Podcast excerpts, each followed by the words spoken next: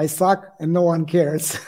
Like, just embrace that. And that, like, let that be freedom. Like, I suck and no one cares. Good. Then I could just go and practice this. And if I don't think anyone's listening, what's the risk?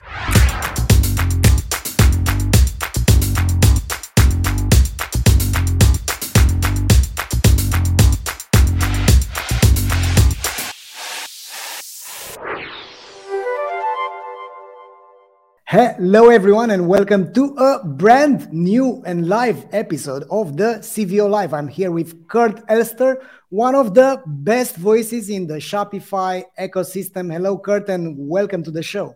Oh, thank you for having me. Man, what's going on in the e-commerce? Tell us, how do you see the world unfolding? What's new and what's exciting? Good question.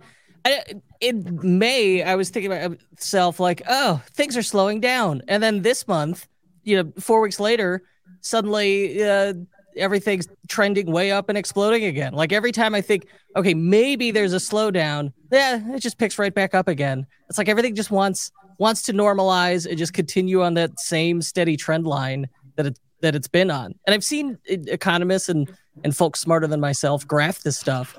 It's incredible that just like that e-commerce adoption rate and spending always seems to work its way back to one steady point. Yeah.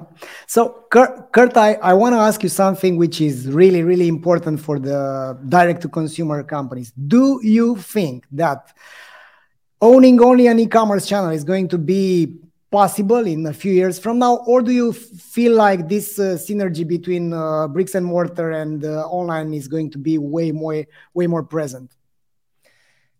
I think retail, certainly, of course, the answer is it depends.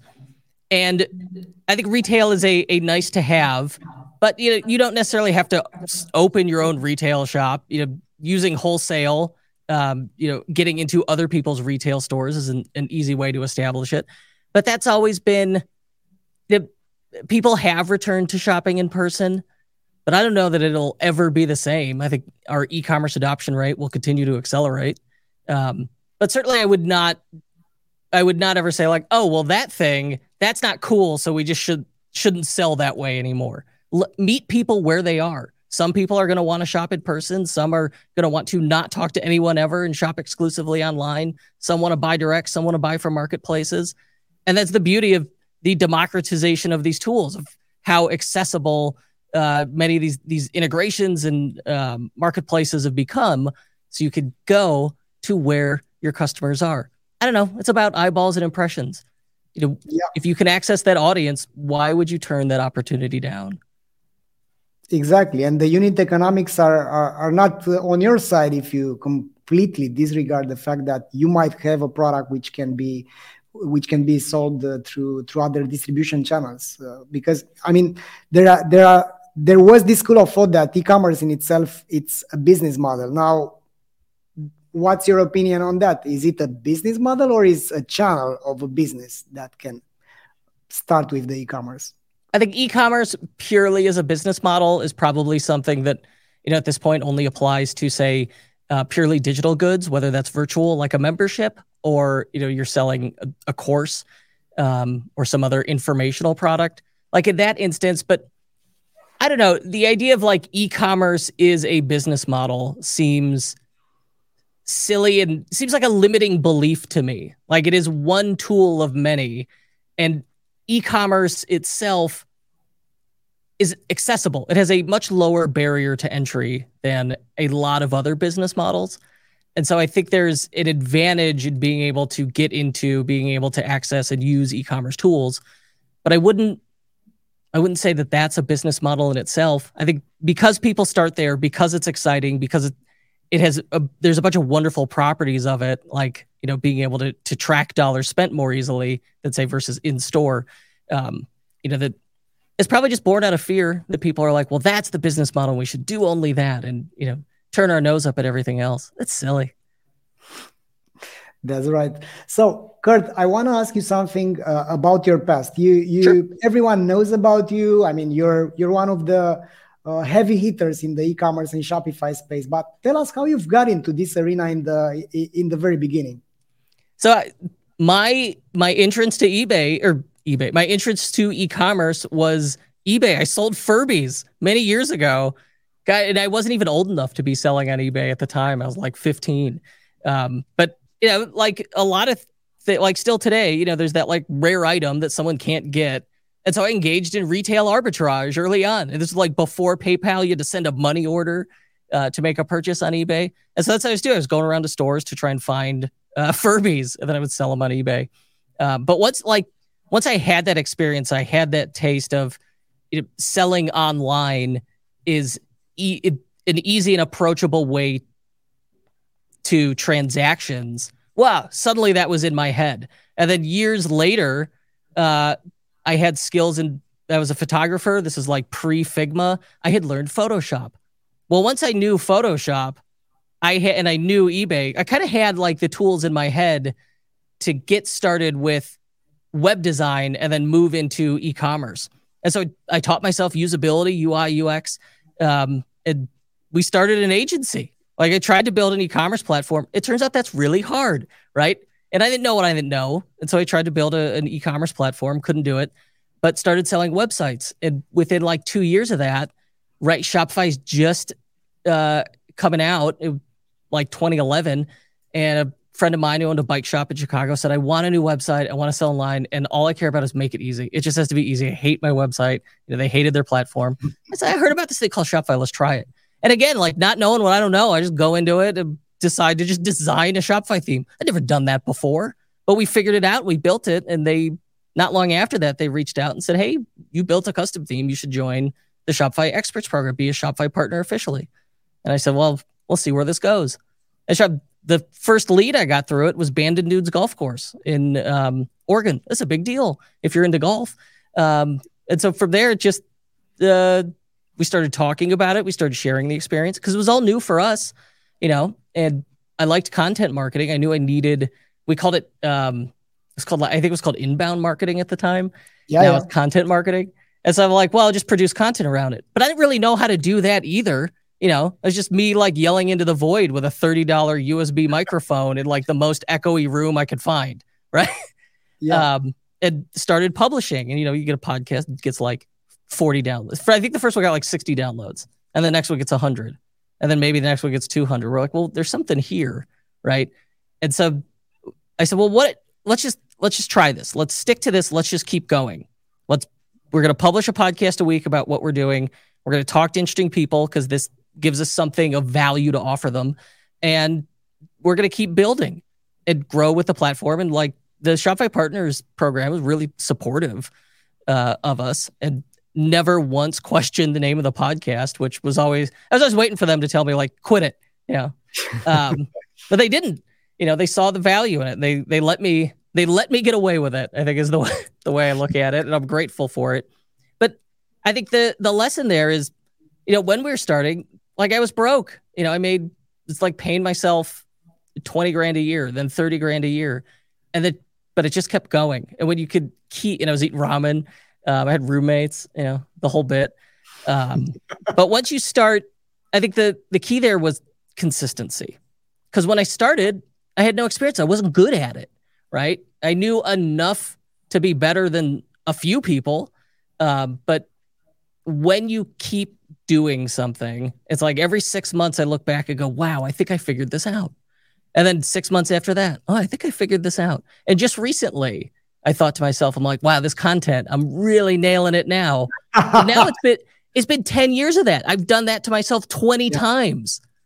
And so you can see the advantage is like, yeah, you're comparing yourself to everybody else. And so you're in your head, you're like, well, I suck and no one cares. Maybe that's true. It doesn't matter as long if you keep going, because that's the only way you're going to get better at it. I love it. I suck and no one cares. Like just embrace that. And that like let that be freedom. Like I suck and no one cares. Good. Then I could just go and practice this. And if I don't think anyone's listening, what's the risk? And then suddenly you'll notice maybe there's 10 people listening and then maybe 100. And like I'm saying listening, but like maybe, you know, you want to go with, if we're talking about content marketing, don't try and force yourself into something that you don't love. Like I discovered, I suppose I have a knack for extemporaneous speaking. And I was an intern one summer in a studio, a recording studio. And so I had a little bit, like I had some knowledge about recording and microphones. And so I'm like, all right, that I have, though, there's some unfair advantages there. That's what I'm going to go with. And, but like, I never loved writing. Maybe you do. Now's your chance, right? You could commit to, I'm going to write a weekly newsletter. I'm going to write a daily newsletter. I'm going to post a blog post twice a week. Well, if you post a blog post twice a week, at the end of a year, you have 100 blog posts, right? And if you have 100 blog posts, you have built just doing a thing you probably enjoy. Now you have really a tremendous SEO advantage there over people who hadn't been doing that a year ago. And so now you've got this, all this traffic coming into your website. If it's on topic, it's qualified traffic. And as you're getting better at that over time, and now you've built this library, maybe you could turn that into, you could package that up. That could become a manual. Maybe you could start reading those as voiceovers for YouTube videos. Like if you watch a lot of niche YouTube videos, they're really, it's a guy doing a voiceover, just like reading a blog article that he'd probably already written, and then, you know, adding B-roll behind it. So like you get that content, that one piece of content you're good at. And then when you're comfortable with it after, you know, that 6 months, now you can start repurposing that into other things. And you have this input where, you know, like, well, this is what resonates with people. So I've got the overlap of what I'm good at, what I can write, what resonates with people. Okay, now can I repurpose that in other forms? And can I expand on that? And now like you're really into that marketing flywheel. And as long as you can keep that momentum going, you know, you want to balance, like not burn yourself out. And, you know, at some point you could start outsourcing some of the stuff, but you build from the outside looking in. You know, people will not have noticed you for the first year you were doing that. But once you're doing all this stuff, they're like, wow, people go, oh, you're everywhere. How do you do it? Well, it's because it's not that I'm everywhere. It's that I've just been adding a little bit, you know, once every few days for 10 years. And so at this point, it's like, well, if you start Googling around Shopify, you just, it'll be just a matter of time until you're going to come across something I did. Yeah. The best is when I Google something and then I'm looking for an answer to something, Google it, and then find my own content. That's where you're like, you know, it was several years before that started happening, but then you're like, oh, okay, there's something here to this content marketing.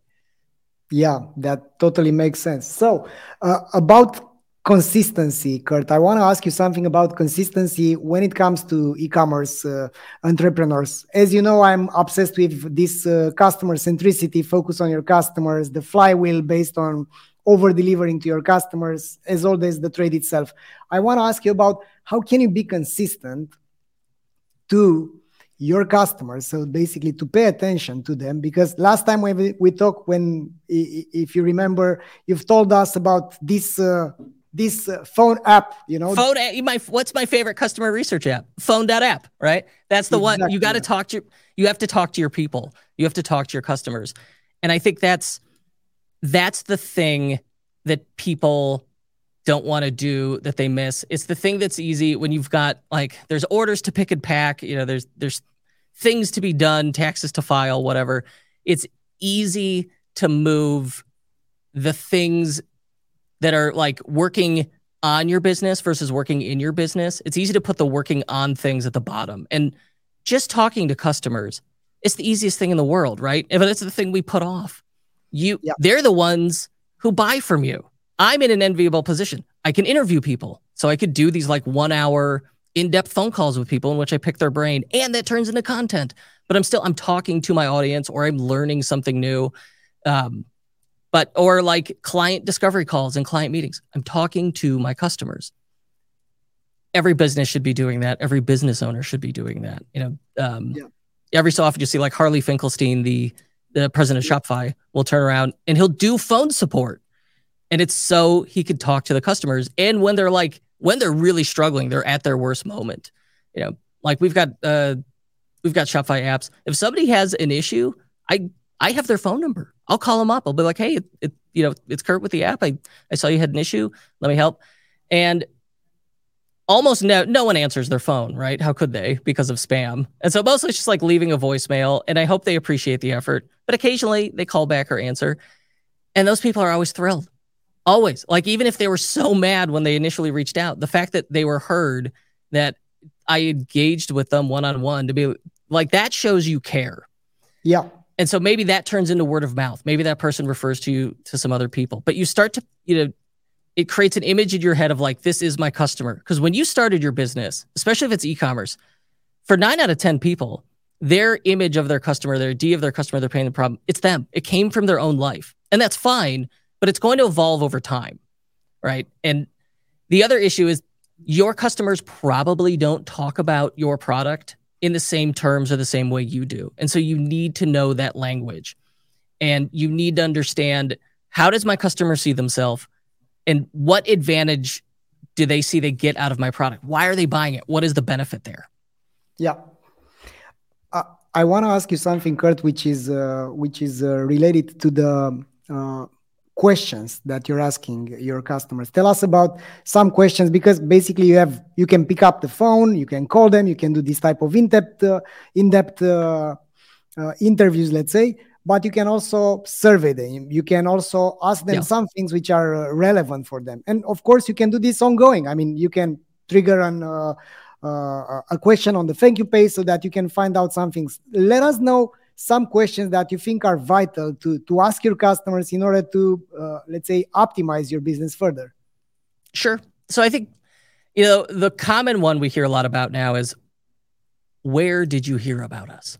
And the reason for that is we're obsessed with attribution marketing, with data-driven decision-making. But our attribution tools are questionable or flawed. They give you an idea.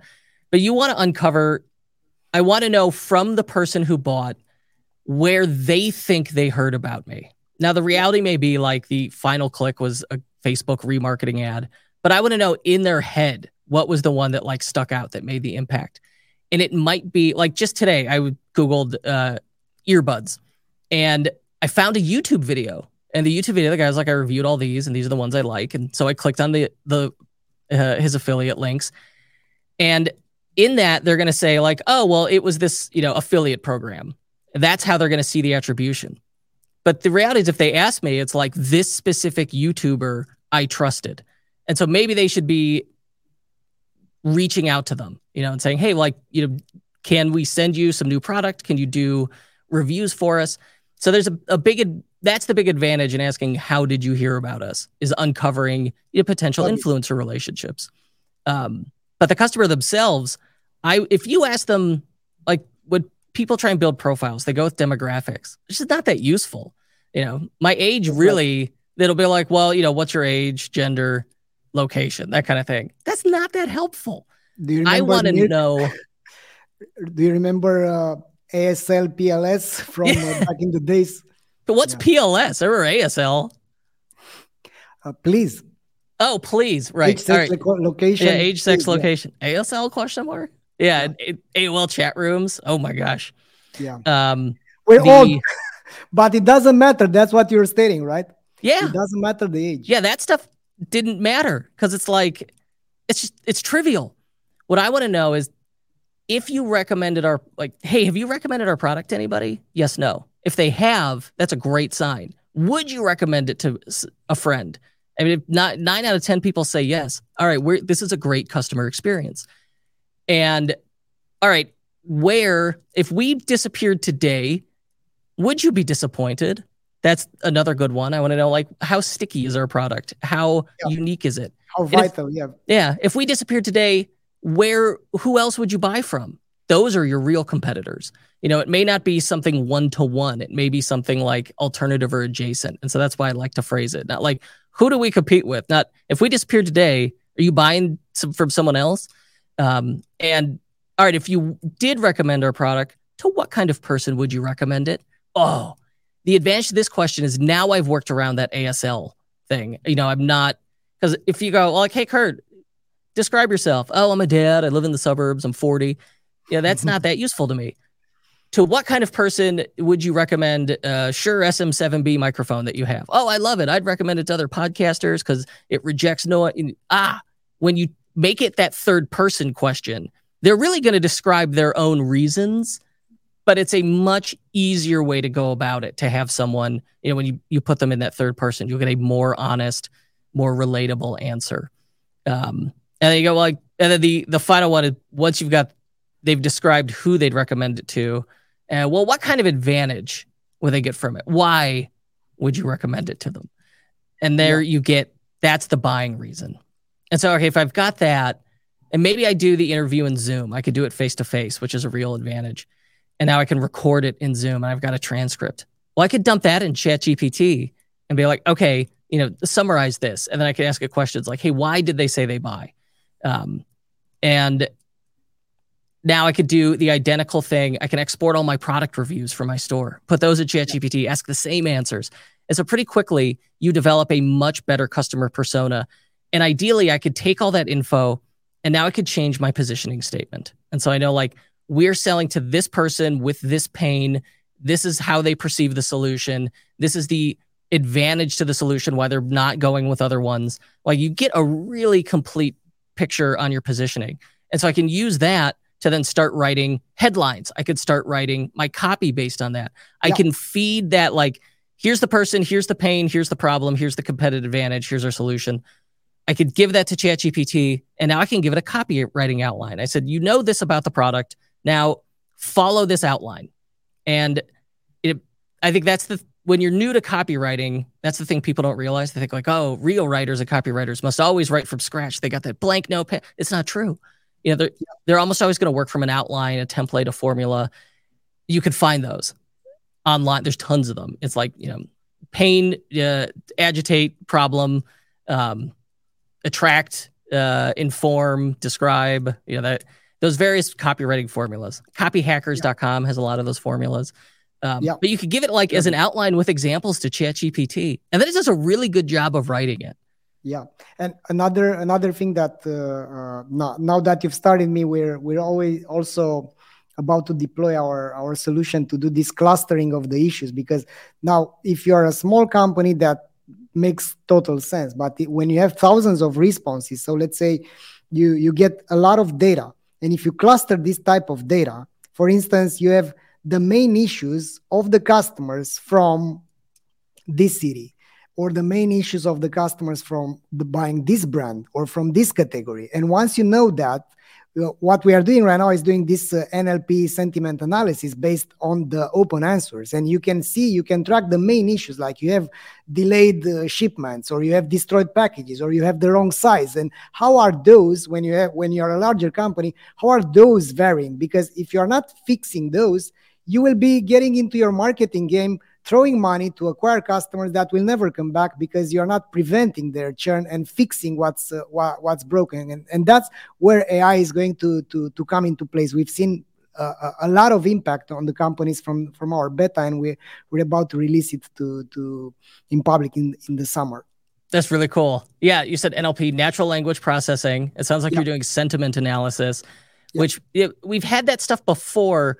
The advantage now to these new AI tools is it could do, it's much more accurate, but more importantly, instead of just the sentiment analysis, it could straight up be like, these are the specific issues that are occurring. Yeah, it allows you to actually understand what's going on. And as you've said, Kurt, if you're not tracking, for instance, the top three issues that your customers have, let's say you have hundreds or thousands or whatever, how many customers do you have? If you're a C-level exec and you have this type of issues, you might be biased, because what the execs are doing, they are doing to do this type of mystery shopping, and they don't go into a store, or they buy their products online and they see this type of issue. And then they make such a big noise about, let's fix that. But maybe that's just an issue. It's like fixing something like a door handle in the dorm room, but you have your kitchen on fire, and you don't have this type of overview about what's going on, what's wrong in your business without this type of approach. And that's why you need a large enough sample size and to constantly monitor. Gone are the days when you were doing this type of one-off customer research that your research company, you paid a lot of money, and then this is this quarter overview of the customer experience. I think everything is so accelerated, the competition is so big right now, and you have so many options as a customer. It's not like you can't find the freaking phone. You have thousands of stores that are fighting for you to buy the store from them, but why would you buy it from this particular store? And that has a lot to do with the customer experience as a point of difference. Since 2020, one of the things that has made that has changed about e-commerce is consumers have adopted it rapidly, but in doing so, they have become much more discerning. They have become more sophisticated. And so the table stakes have been raised on what constitutes a good experience. Like I need to be able to, and people understand what dropshipping is now too. And so I need to be able to communicate to people like, yeah, we're going to deliver an experience that is on par with Amazon. Like you're going to place your order, you'll get it quickly. And if there's a problem, we're going to resolve it. And so you've got to preempt all those issues. You got to answer these questions and you have to be honest in the process, right? People see through some of this influencer UGC content. They understand that this stuff is compensated. They understand that reviews get moderated now. Many people don't trust reviews. And so that barrier to earning customers' trust has only gone up. I mean, you really need to put in a lot of effort to demonstrate professionalism for people to take a risk on you. That's right. I think it's also an important aspect to touch, Kurt, is the fact that the benchmark is only going up, like you've mentioned. It's not like your job is going to be easier in the e-commerce online retail space. It's going to be harder and harder, and that's why I think we have this convergence, right? We will see some companies simply vanishing because e-commerce is not as sexy as it used to be. I mean, we don't have this flood of demand. There are the same eyeballs, and the big guys are waking up to this reality. They set up these targets like we want 20%, 30%. We have a very large grocery retailer here in Europe. Their focus is to have 40% of their revenue coming from digital channels by 2030, and they have a lot of money to invest into that. You know, I mean, they are not as agile as the startups and the direct to consumer companies, but they do have a lot of money and they can hire talent. So I think it's mandatory for e-commerce companies to become customer-centric. So to not leave it to chance that those customers are happy and they will come back or they will become brand evangelists. This type of post-purchase is becoming the main thing. It's not only acquisition now, it's acquisition and retention. And of course, those are not different, right? It's part of the same customer journey. No, you're right. If you're just selling to someone, and that's it. We get this, the purchase is successful, everybody's happy, and your business is successful. That's fine, but your business is functionally not particularly different than a vending machine at that point. And the issue with being that vending machine is, okay, well, Amazon is just a better vending machine than you no matter what. It's very difficult to compete with that. And so you have to have that post-purchase experience that, like, what is unboxing this look like? You know, what do I get? What does post support look like? What are those touch points? That experience is what differentiates you from everybody else. That's what separates you. And that's how you create an emotional connection that's going to have people seek you out and purchase again. That's a good point. Yeah. I also want to touch on something, Kurt, which is about acquisition for the sake of generating orders and acquisition for the sake of generating loyal customers. Because I think it's a different game. You know, if you are order centric, if you are looking at ROAS, or if you are looking only at the first purchase, you might shoot in the dark right now, because you might aim for an ROAS of X or Y, but those might not be possible anymore. And that's why you need to look further than that. And I think the process of acquiring customers, first-time customers, should be changed, because if you think about it, we are coming from a mindset where we have a process which we are not optimizing. It's about throwing money on ads, having customers, shipping the products, rinse and repeat.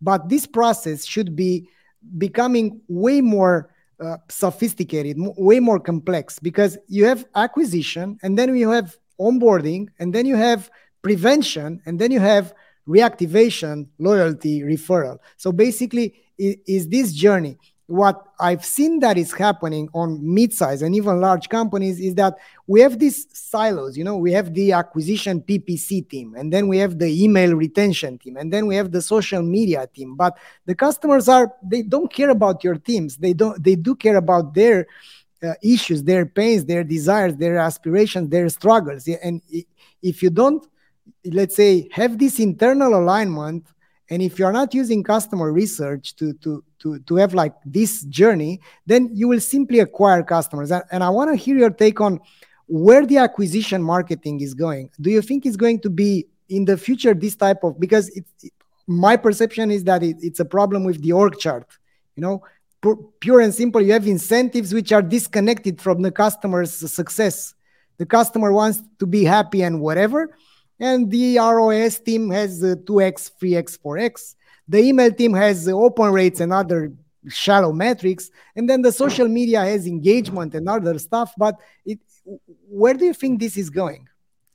I think in the past, you know, people were fine with the idea of if we can acquire a customer at break even, that's good enough because we'll make it up on a subsequent sale. That was always the hope. And that was fine. It was perhaps dangerous thinking, but it was also driven by low interest rates, right? I think that was a big part of it. You know, 0% interest rates made it easy. It was cheap to borrow money. And so when you could borrow money and then spend it to acquire a customer, and it didn't cost you anything, like it was break even. But realistically, if you dove into the numbers, if you're at break even, the chances are you're actually probably losing money. You know, that's where a metric like MERS, marketing efficiency ratio, could be beneficial to try and reveal some of that. But today, you know, now money is more expensive to borrow. We've got our interest rates are highest they've been in, I think, 2015 or earlier, you know, about 10 years. And so with that, people are much less interested in losing money on a first customer. They're much less interested in breaking even. You know, they don't want those transactional vending machine businesses. They want a at least somewhat profitable initial acquisition. And that's where like everything's got to be dialed in and work well. And we see a lot of like, let's try and drive more value up front. Let's try and in doing so, you know, make a more compelling offer and increase average order value. So, you know, 3 years ago, the focus was like conversion rate. Now the focus tends to be average order value. Return on ad spend, still a tough metric to track. And to your point earlier, you said like, hey, the big boys, they started to take notice and started to get in on performance marketing a few years ago. I think that was the beginning of the end for the for ROAS efficiency. Right, we had everyone wants to blame iOS 17, and certainly that huge. But it was like just before then is where you saw big players like, you know, someone like BMW goes, all right, we could plant the seed now because maybe the person will make a purchase from us on their first car in 10 years. Well, when you could think in a timeline like that with budgets like that, how's a small business supposed to compete with that? You know. And they've got access to the same tools and better that we do. Oh, geez. And so the focus now, it's gotten a little, seems to be moving more grassroots, seems to be moving toward like, all right, this is all got to work so we can acquire that customer and not lose money, that initial customer, not lose money in the process. And so I think the focus has been on like just average order value is the metric, cross sells, you know, more, a lot of traditional stuff. Yeah. What's your take, Kurt, on things like customer acquisition cost, payback time, on lifetime value, CAC to CLV ratio, because these budgets should be calibrated, as you've said earlier, the interest rates are not as they used to be. And that means you can't wait for 1 year for the customer to come back and to buy again because you will run out of cash. So basically it's you need to take into account this type of unit economics before making some acquisition decisions and spending budget just with pure hopes. Trying to figure out future behaviors is difficult, and it's fraught with inaccuracy. And so I think step one there is, if you've got a model to predict customer lifetime value, if you have a model to predict next purchase date, give it data that ends at least a year ago, have it predict, and then see, all right, since we have that data that it's missing from the previous year, does it predict correctly? See how far off it is first. And oftentimes these things are quite accurate, and occasionally it turns out the data was right wrong. So I felt like that's my first caveat that I learned the last couple of years with those predictions, those algorithms. The other, well, all right, so totally not answering your question and switching gears a little bit, but similar topic, price optimization. That's the thing that I think people should start doing that they aren't doing, and it's just not that tough, right? If I could figure out conversion rate on a product at 3 to 5 different price points, just using landing pages and ads, I could plug that into a standard economics formula to figure, it's called price elasticity curve. I could use that to figure out my actual ideal price point where I'm going to optimize price to conversion rate. And once I have that, now I've optimized for price versus conversion rate. Okay, now I could confidently start trying to predict these other things like customer lifetime value, next purchase date, and then use that to figure out this is a reasonable ad spend, this is a reasonable return on ad spend. Yeah, love it, Kurt. I wanna ask you something regarding the future of e-commerce, taking into account this wave of AI. How do you see it? Do you see it unfolding? Do you think these things will completely be transformative, or do you think we will? It's just buzz and things will catch up, but not in the near future. I think all of our tools are getting smarter very quickly. Everything, and the result of that is the people who master those tools are more productive, and the quality of their output goes up significantly. And you can increase the quantity of the output, but I think that's the mistake. That's not the way to look at it. Look at it as a way to I can make the same thing I'm doing now, but 20% better in 30% less time. That's the advantage of these tools, is we are going to get way more efficient at marketing and running business and customer service. At the same time, these tools cannot replace generative AI tools cannot replace creativity. They can't replace your vision. They're not great at thinking. They're great at analysis and pattern recognition. They're incredible. I think that's where people are getting tripped up, is they're worried about this thinking machine. Is this going to take over and make poor decisions? It's so reliant on you. I would just view it as hey, you were using a screwdriver before. Now I've given you a power drill, and the next version is the power drill is going to line up, pick the right bit, tell me the right bit, and set it up for me. But I still got to know where to drill the hole. I still got to put the picture in the right place on the wall. Yeah, I could just do it faster, better, more accurately, and with fewer mistakes.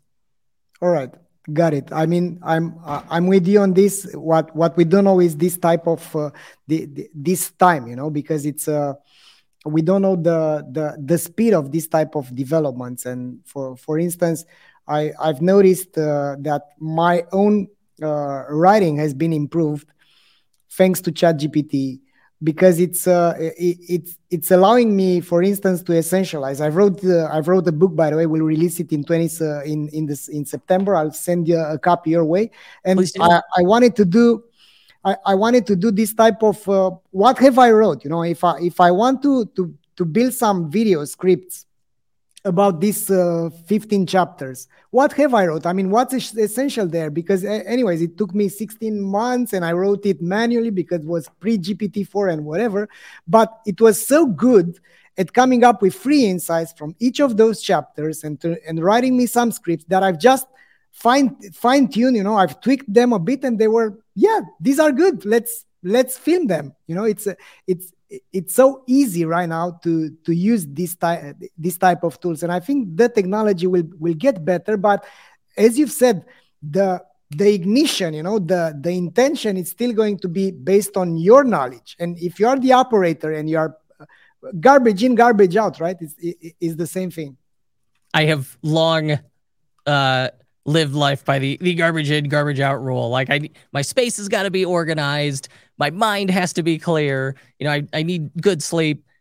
Garbage in, garbage out. The quality of the output is based on the quality of the input. But like tying it all back together at the top of the show, we talked about, you talked about that marketing flywheel and content marketing. And I talked about like be consistent, but then start repurposing content.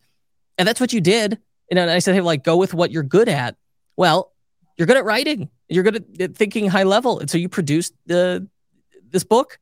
But once you had the book, now like how do I turn that into videos? How do I turn that into other content? Well, you've got good input. And so you could feed that into ChatGPT. And it just works as like a great writing partner, as a great sidekick, as a great copy editor, where you can go, you could test your intent. You know, like, okay, what, summarize this. Well, if the summary comes back where you're like, it doesn't make sense, it didn't get it. Now I got to go back and maybe I should rewrite this to be clear. Or, you know, you could ask it pointed questions. Or sometimes it's fun to tell it, this is what I'm trying to do. Ask me 5 questions to help you understand what I'm trying to do. And then have it interview you, because it's not that, it's not great at thinking, but you are, right? And so if you have it ask you those 5 questions, often that's enough to get you unstuck on a problem. Or you just tell I'm struggling with this, ask me 5 questions to help get me unstuck. It's great at it. It's just great. Yeah. What I think is doing to the world right now, I mean, many of us are waking up to this power that we have. I mean, we've changed our focus. We are throwing this NLP into our products. People are really excited about this. The first signs are amazing about doing this type of sentiment analysis, extracting topics and whatever. But what I've also seen, and I want to run this by with you, Kurt, is we are coming from a data perspective, from a descriptive model. So basically, we looked at what happened in the past, all the BI tools, Google Analytics, what was going on. And if you were smart enough, you could get it, Now, we are getting it, as you've said, based on the algorithm that you're using, based on how clean is your data, we are getting into this predictive era. So from descriptive, we're getting to the predictive.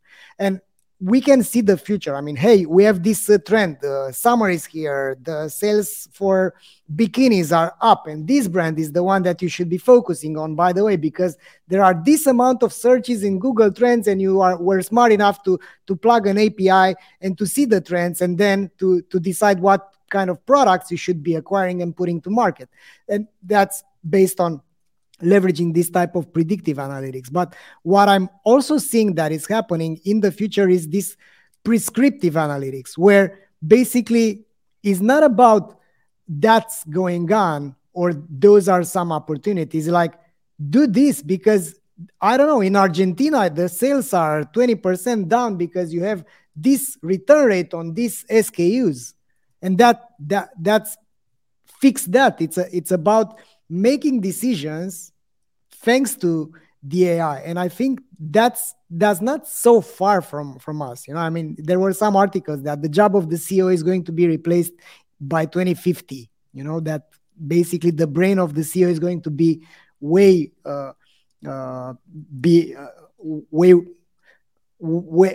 less advanced than is an AI that could crunch tons of data. You throw all the customer data, trends, whatever, tons of data sources, and then make decision for this company to optimize for this metric. What's your take on this?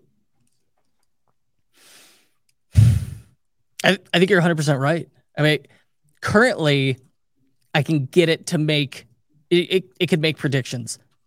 But what's the accuracy of those? Can I trust them? Because we know the AI is prone to what they call to hallucinations.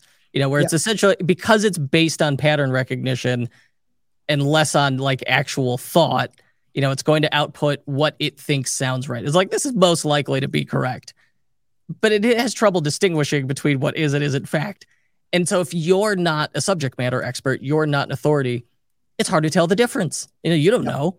You know, like that case recently of a lawyer who submitted case law that ChatGPT wrote that didn't exist, but it was so pitch perfect, he didn't catch it. That's kind of funny.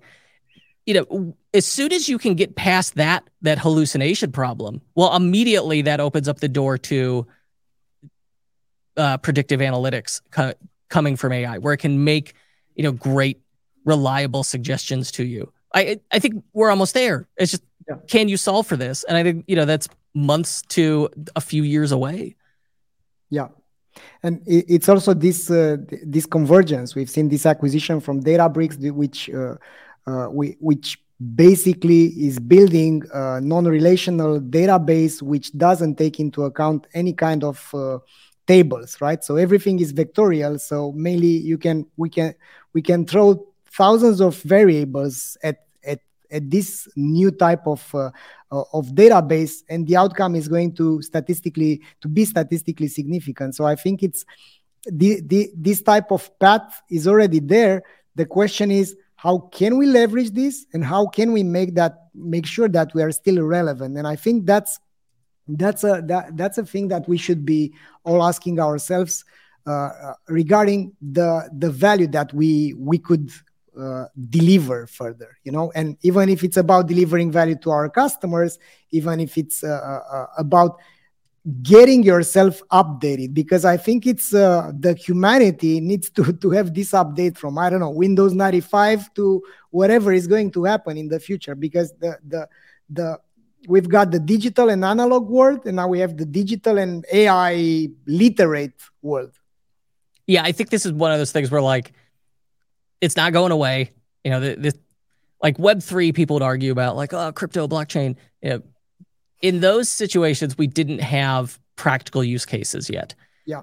With ChatGPT, you know, if you watch these tools proliferating, you know, there's dozens of new AI tools get launched daily. And so, but they're all coming from that core concept of, you know, ChatGPT or BARD. And I think you are putting yourself at a disadvantage if you don't expose yourself to those tools and try and play with them and get a feel for them. That's all I did. But 6 months ago, I was like, well, this seems cool, you know, and start playing with it. And I know I've mastered the tool when I break it. You know, when I buy a tool for my garage, I buy the cheapest one first. And if I break it, I'm going to buy the good one. With ChatGPT, when I've managed to get it to, like, you know, error generating response, you've hit the limit, it starts forgetting stuff. I'm like, all right, now I'm really mastering this thing because I'm running up against its limitations. I'm breaking it. And that took me several months before I really, like, mastered that. But when I did, you know, just the quality of what I'm able to do is great. And I use it for all kinds of stuff now. Like, I bought a PlayStation 5. I've got it writing walkthroughs for games for me, right? I have it do all kinds of stuff, and because it's so much more efficient, right? Like, I have more free time to do the things I love because I've been able to master this tool. But it's working in my business. You know, my personal, my life is less stressed because I can work with this tool, because it has given me this productivity advantage. And it's not an expensive tool. It starts at free. And so, like, anybody could start playing with it and start using it today in their business. And what I love about it is it's essentially no code. And if you do have to write code, you can ask the thing to write it for you. That in an online business, in an e-commerce world, huge advantage there. Like, I don't know how to write Python, but I do have to work with a ton of data. I have ChatGPT write Python scripts for me to handle data migration and spreadsheets. Do you know what a freeing superpower that is? Either I'd have to learn Python or fight with it or find an existing script. I mean, it's like hours and hours of time saved, you know, every week because of this thing. If you just think of, like, effective hourly rate in a service business, it goes through the roof. That's right. Kurt, I want to ask you we're coming to the end of this show. So I want to ask you, if you are to give free advice, free tips for companies and e-commerce leaders, which are after, and retail leaders as well, which are after improving their customer lifetime value and customer experience, what would those be? Oh, I mean, the holy trinity of the tips coming from Kurt Elster himself. All right. As a conversion rate optimization specialist, I'm going to tell you to stop looking at conversion rate itself for at least the rest of the year. 2023 should be the year of profitability for you. It has been for big tech companies. I think Zuckerberg kicked that off, and then we saw a lot of copycat behavior. But why not you? You know, why can't you do that too? And I think our obsession with pure conversion rate led to a race to the bottom where we gave up our profits in exchange for acquiring customers. So when you start looking at profit, now that if we're looking at conversion rate, it needs to be in service to that. So it needs to be conversion rate relative to our average order value, our product price point, and optimizing for that, and optimizing for revenue by looking at, by making average order value or revenue per session our North Star within our business. And cash is king, man, for everybody. When you focus on revenue and profitability, that enables cash flow. That's power. That's how you grow a business. That's how you get an advantage, because we're not going to be at high interest rates forever. But the businesses that were able to spend through that period and bank cash are going to come out and recover so far faster than the other businesses that just went like, all right, well, we're just going to tread water until interest rates drop again and we could borrow money.